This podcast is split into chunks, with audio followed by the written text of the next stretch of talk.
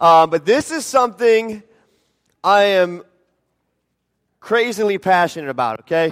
Um, one of the things I was struggled with when I was in high school, even, even in college a little bit, is people would come to me and, you know, challenge me in my faith, challenge me on the Bible and the reliability of the Bible, um, challenge me on what I believe. My youth pastor challenged me all the time. We would just go shoot hoops, and he'd ask me questions about theology.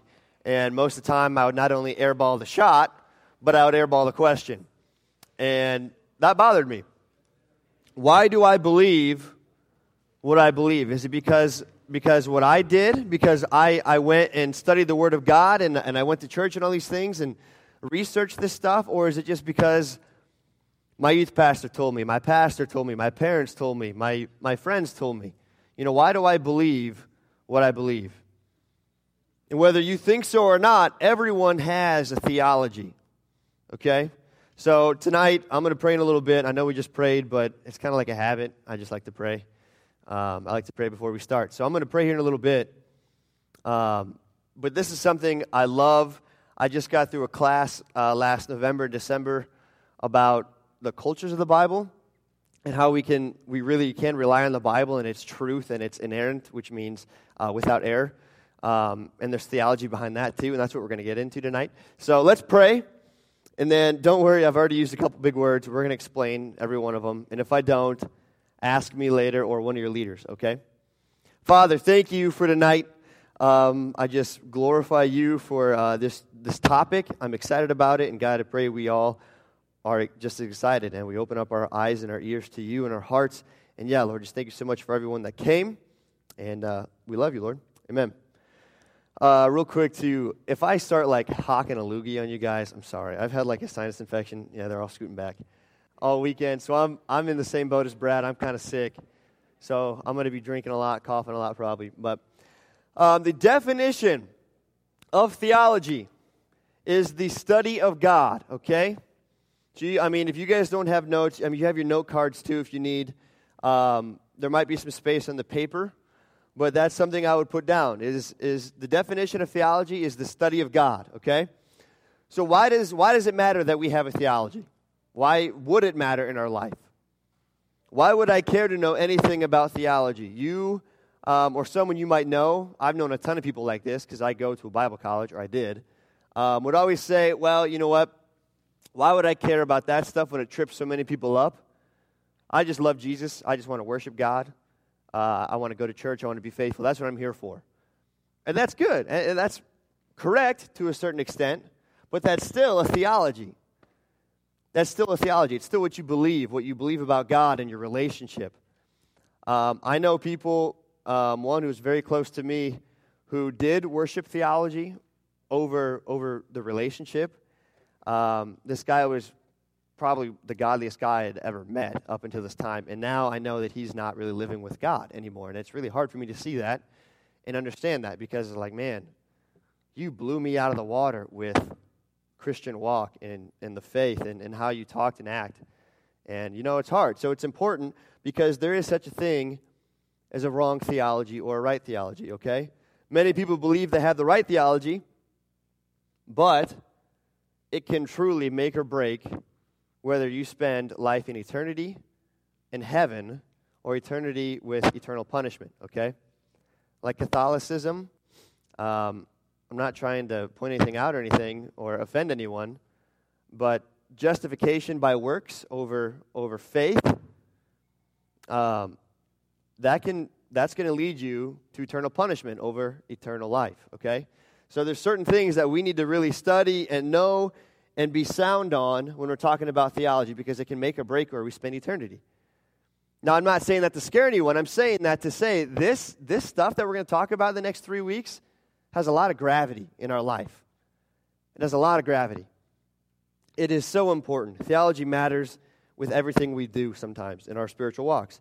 Often, when students go off to college, um, I, I don't know the stats off the top of my head, but something like 75% or 140% of college students, I mean, I don't know what it is, but it's a ridiculously high number, they just chuck their faith. And why do they chuck their faith? Because in a science class or a world's religion class, whatever it is, their theology is challenged. People bring up, well, you can't, you can't rely on the Bible. You can't, how can you believe in, in a God that you've never met or seen? Do you feel him? Well, that's weird. How can you believe in something that no one's seen? So these things are challenged, and then people chuck their faith. The theology is just thrown out the window. So if you don't know what you should know, then I fear for your future, okay? And that was thankfully for me, I went to a Christian college, but if I had gone to a secular college, I would have been challenged big time because I, I just didn't know this stuff. So there's, there's a lot of levels and a lot of different depths that we could get into tonight. Um, like, for instance, pretty much all semester last fall, I spent four hours in a class twice a week talking about one subject of theology, whether it's predestination, which is like God chose to save me or he didn't choose to save me and I have a part in that. That's really confusing. Or there's other things like apologetics, which means defending your faith. Okay, if you guys want to write these down, I'll try to go slow. I've got, I'm, I'm listing a couple of them, um, but you can spend a short amount of time, like we're going to, talking about it, or you can spend a really long time talking about it. So I remember with the Dominican Republic, um, Luke Wadney, Kesselon, uh, Marcus, Ryan, John Bass, all those guys. I mean, we, Kiana, he's not here anymore, he graduated, but we talked for, I don't know, four or five hours throughout the week about theology. Those guys just wanted to know, and that was a blast talking with them. Uh, my small group, sometimes we, we bring this stuff up with John and, and Mike and Mark and Joel, all those guys. Mike Klopp sat down with me uh, a while ago, and he wanted to write a paper on angels and demons, and angelology is what that's called, the study of, of angels and demons. So this stuff, uh, it, it's important stuff, and we need to know it. Um, another one is inerrancy of Scripture. Uh, that's what we're going to be talking about tonight. That's about biblical truth and the accuracy of Scripture. Um, and third one is eschatology. That's one of my favorites, uh, which is end times. So the tribulation. So that's in Revelation and Daniel. It's called apocalyptic literature, uh, meaning like end times again. That's a word that some people can't pronounce. Um, another one is pneumatology. That's also a spelling bee word. How many of you guys can spell pneumatology? It's P N E U. Those are the first four, so it's kind of hard. That's the study of the Holy Spirit. So we just prayed a little bit ago. Um, first words were, Holy Spirit, thank you for bringing us tonight, or, or, something along those lines. The study of the Holy Spirit. Christology is, a, is the study of the life of Christ and his deity, his, his fully man, fully God at the same time. Um, and then there's one that is really hard. It's called womanology. We've been studying it since the beginning of time, but guys, we still don't understand it, do we? I'll be here all night. Uh, sorry, that was actually a bash on guys, not girls. So don't don't be offended by that, ladies. Um, but I just want to throw that in. I made up that word. But hey, these are two books. Um, theology books. One is across the spectrum, and the other one is called Bible Doctrine. Um, if you guys ever want books like this to study this stuff, don't be afraid to ask Brad or I or anyone else who has a book. But I'm referencing these because they're not as, as big and daunting as you might think they are. This one kind of is. I've got a book about triple the size of this, um, and you'll find a lot of them like that. But this one is actually pretty small and, and really easy to read. But you open these up, and there's 13 chapters in this book, and there's like, I think 30 in this one, honestly. I don't know. I don't have time to look through it. But there's a lot of stuff in those. Okay? And it's not as hard as you might think it is to read through that. But the basic principle of this, of this talk is that Jesus taught theology. Whether you think so or not, Jesus taught theology. They just didn't really have the term the- theology about it, okay? Um, and so the apostles, like Romans. That's probably the greatest theological book in the Bible. So is Hebrews. Sorry, I squeaked. I know. I get it. I get it. I told you I'm going to squeak tonight. Um, Put this in your notes. This is on the board. Your theology affects the way you worship and glorify God, the way you live life, what church you attend, the way you pray, the way you think, and other areas, etc., etc. Theology matters, guys. And a lot of it has to do with hermeneutics, okay? Now, that's another big word. That's the study of the Bible. I'm not trying to use so many big words. It's just going to happen, okay?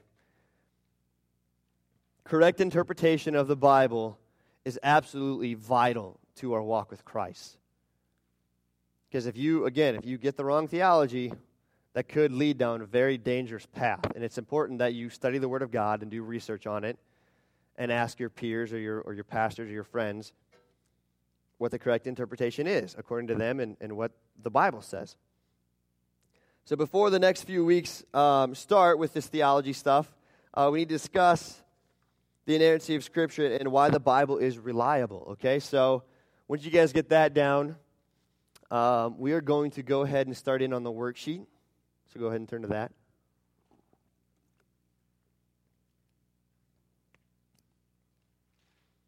So a lot of these I'm just going to breeze through real quick. Um, some of them I'm going to like actually stop and explain, and I've got a, a couple pictures we're going to look at. So it's going to be some pop-up pictures, you know, really fun stuff going back to kindergarten, all that, or ninth grade.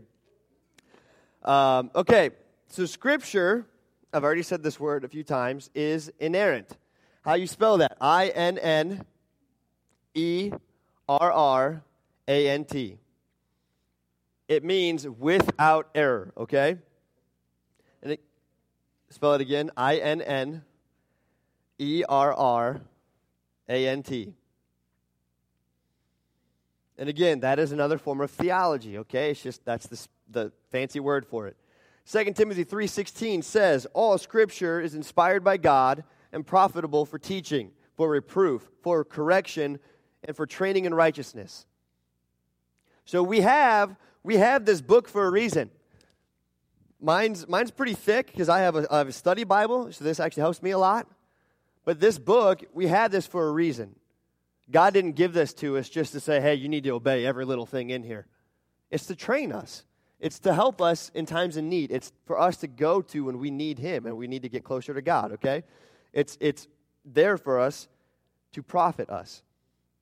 Um, B, so it is God breathed, and since God is perfect, we can assume His word is also perfect.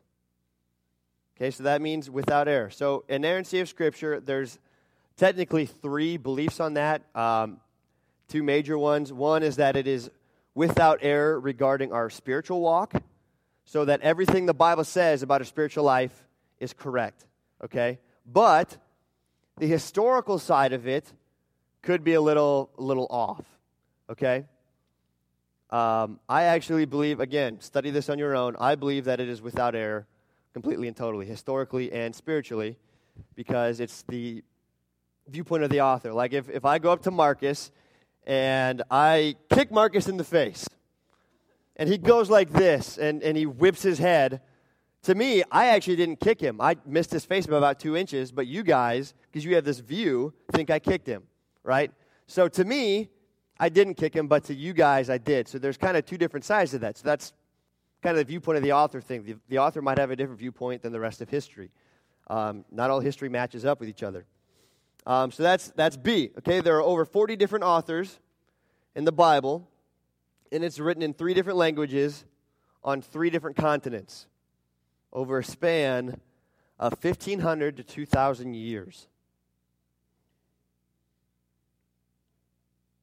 And the best part about that is, those are some crazy stats, but every one of these books and letters of the Bible agree on the same thing. I got goosebumps. I, I really do. Like that's that's absolutely insane to me. And that again proves that scripture is truly inspired by God. Okay? The entire Bible agrees on the same subjects and matters in the life of Christ. Jesus has fulfilled blah, Jesus has fulfilled over 400 prophecies that were made about him in the Old Testament. The Old Testament alone. Uh, and those are prophecies that are just about Christ. There's a thousand more that are that are there. There's a thousand more prophecies about other stuff besides the life of Christ. Some were made over a thousand years before he was even born. The probability of, of one of these prophecies to even come true a thousand years before Jesus Christ was born is 1 in 10 to the 20th power. So I have a number up here That, that's what that's equivalent to. So that's million, trillion, that's quadrillion. One in one quadrillion. That's like a way harder chance of getting your bracket 100% right. How many of you guys won your bracket league? Anybody? I did. I got lucky. I picked Duke. That was a side note. Um, but all the prophecies about Jesus were what percent accurate, do you think? Hondo. Put a Hondo down. 100%. 100%. That's, that's uh, number B. It's letter B. All the prophecies about Jesus were 100% accurate. If a prophet was wrong in any way concerning prophecy he made, he would be taken away and stoned or killed. So these guys, if they messed up, well, sucks to suck, man. You're not, you're not a prophet from God. God doesn't mess up. So they took this seriously. If you messed up, man, I would be scared to death to be a prophet. I would never open my mouth. 2 Peter 1 20 to 21 says this But know this first of all, that no prophecy of Scripture is a matter of one's own interpretation, for no prophecy was ever made by an act of human will, but men moved by the Holy Spirit spoke from God. Men moved by the Holy Spirit. So that's how we got our Bible. Men were moved by the Holy Spirit, inspired by the Holy Spirit to write what we have as our Bible today. And yes, I know I squeaked again. I'm sorry. You guys are all laughing at me.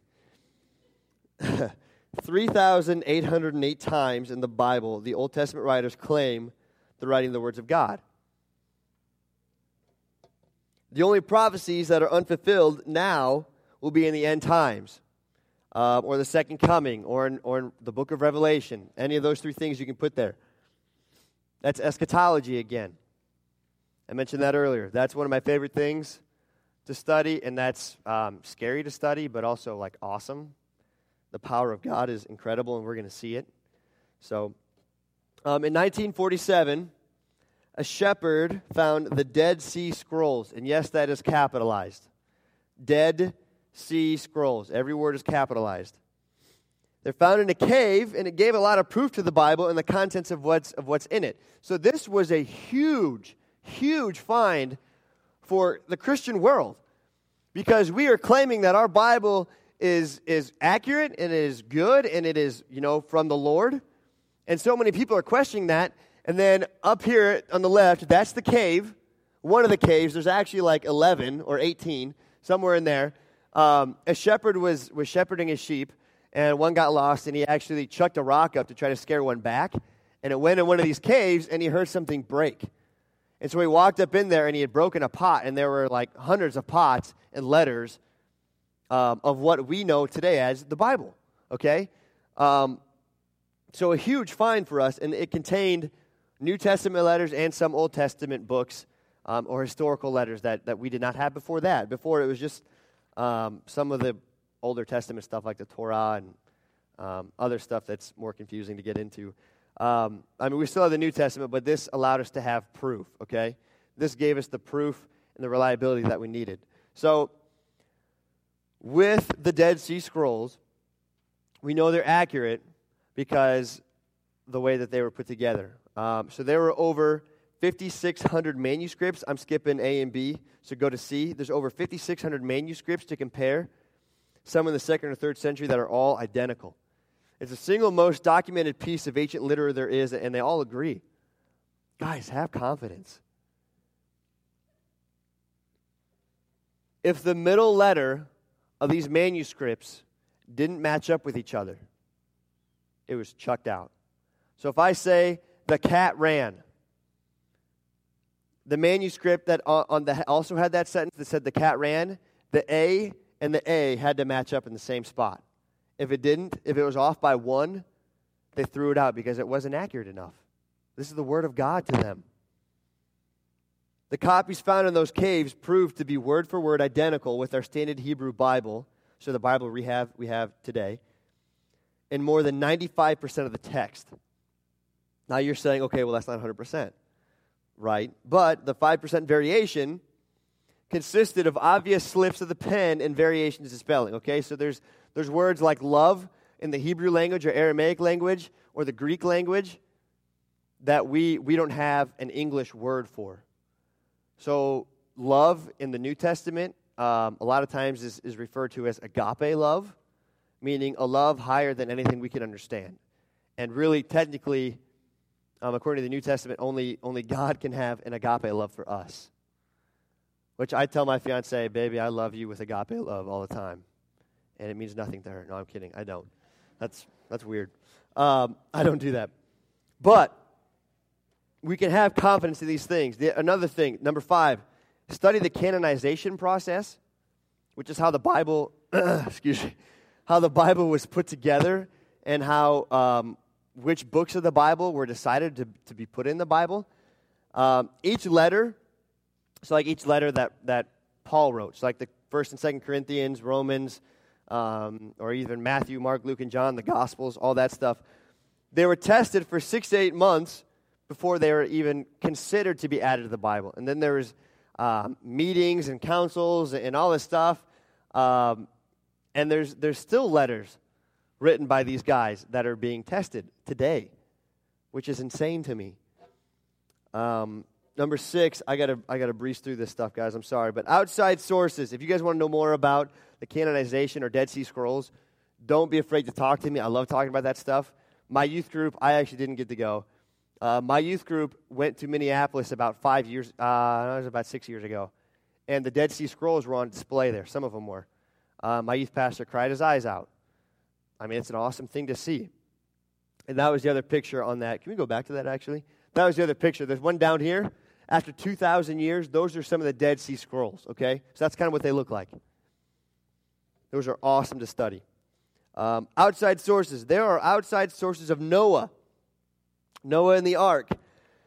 This is a really hard word to say. He was known as Utnapishtim. Okay, I don't know how else to say that.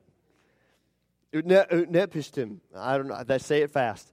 Uh, in the Mesopotamian culture, so, uh, but in their culture, it was a little bit different. Okay, so again, with the different viewpoint thing, what we know as Noah in the ark, they knew him as a god. Okay, he was a real person, whatever, but he was a god and they were going to destroy mankind with a flood.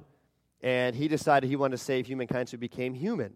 And he survived the flood, he and his family, and populated the earth. Okay, and there's a lot more to it than that.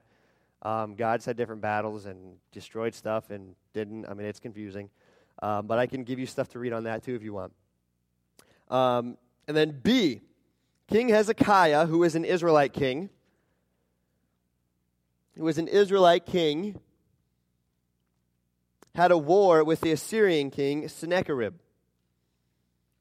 This is in 2 Kings 18. If we had time, I would take you to this passage because it, it really, it's true. 2 Kings 18 and 19 and even a little bit further than that.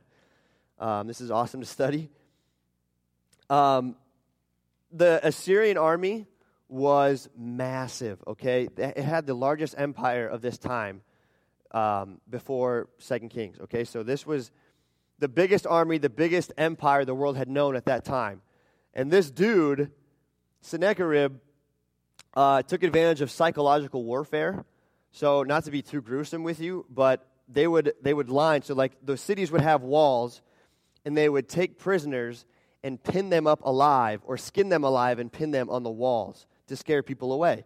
Or they would take posts and stuff it up through the bodies alive, and then pound them into the ground miles outside of the city. So that when if anyone came, they'd be scared to death.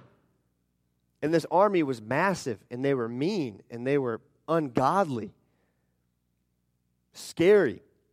And they are marching down on the Israelite nation, okay, on, on Judah.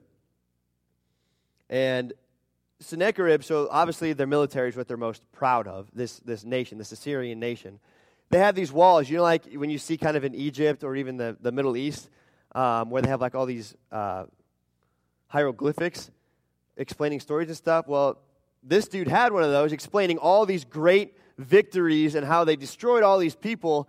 And then when it comes to Israel, it says, all it says is, I trapped Hezekiah in his city like a bird in a cage. And then I went home.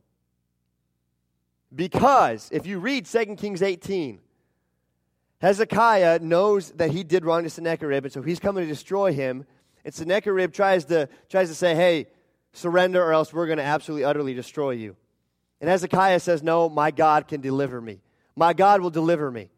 And so Sennacherib sends back one of his messengers and says, Dude, the last 40 cities I just destroyed said the same thing. Well, my God, my God, my God can do this. And in the Bible, it actually lists out some of the gods that he destroyed. And he sent this letter back to Hezekiah, and Hezekiah took it before the Lord and prayed over it and dumped ashes on his head and everything and said, God, deliver us. I know. This is, this is the praying boldly thing that, that Dakota talked about two weeks ago. I know you are greater. I know you're the real God. I know you can deliver me. Deliver us.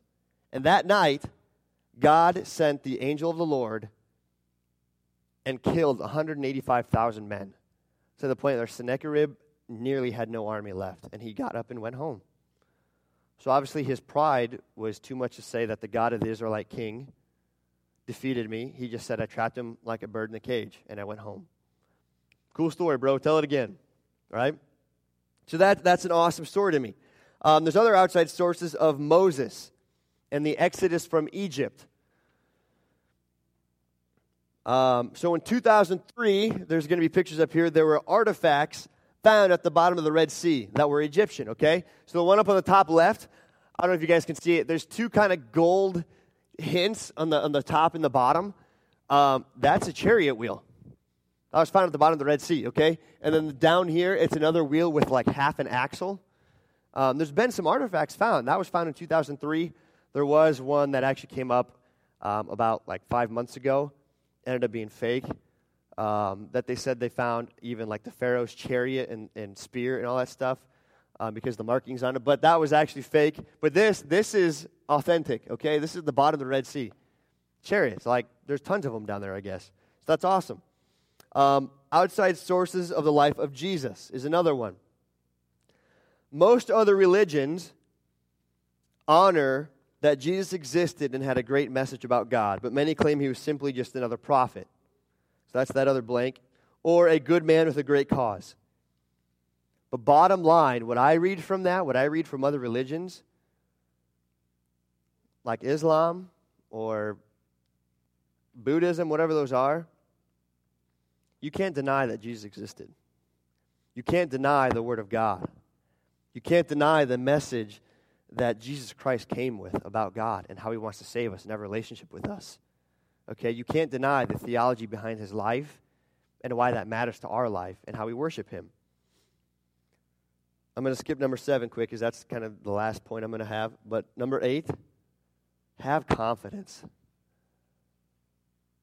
After listening to all of this, and there is so much more, so much more, have confidence. How can you not have confidence in that? In that okay? Um, turn to Hebrews chapter 5.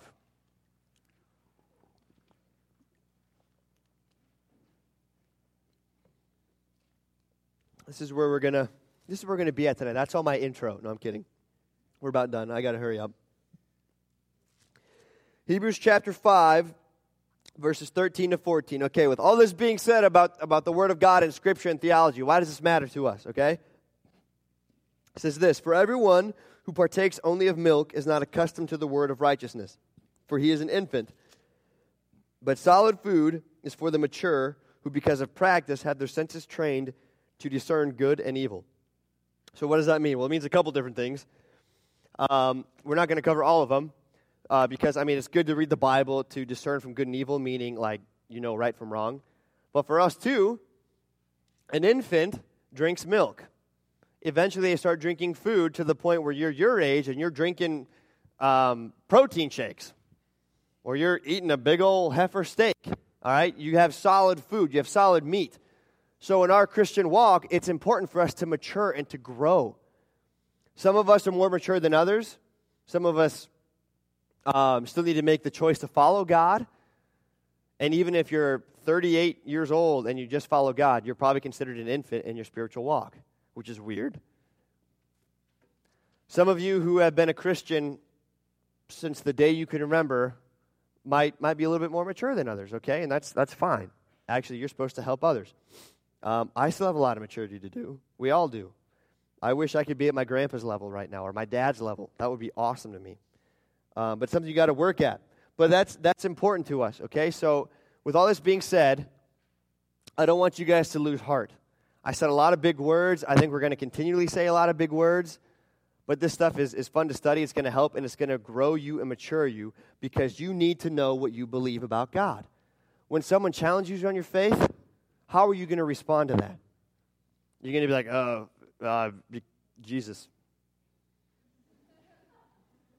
No, man, I'm, I'm saying, like, what book of the Bible is that from? Jesus said it. No, it's in Genesis. Okay? You know, how, how are you going to answer those questions? All right?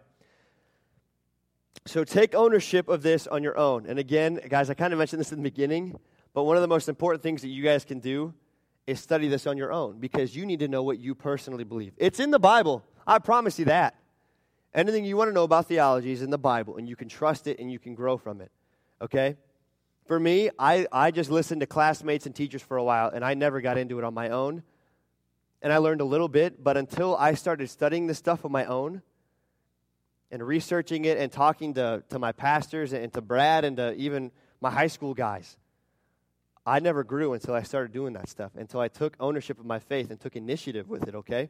Until I had that desired motivation. So don't just listen to me. Don't just listen to Brad or Dakota in the next two weeks, but study it on your own. It's worth it and it's a, a lot of fun. Some of it's pretty boring, but a lot of it is a blast, okay? And I'm not a smart guy. Um, it's not as scary as you think, so dig deep, okay? Um, again, if you guys have any questions, don't be afraid to ask your leaders or me or Brad or Dakota. Um, and, if, and if they don't know, I'm sure they're going to tell you, I'll look it up and I'll get back to you. Okay? Uh, so keep this, hang on to it. It's awesome. Guys, have confidence. Theology matters like crazy. Let's pray quick, all right? Father, thank you for tonight. Um, God, I pray that we just take this to heart and why theology is so important and, and why the Bible is so important to our lives um, and how we can truly, truly trust it. Um, so, yeah, Lord, we love you and help us have an awesome night. Amen. Oh, number seven. The Bible, thank you. The Bible is a book of hope to the lost and a manual for the saved, okay? And you're going to talk about that in your small groups tonight, what that means. Sorry, guys.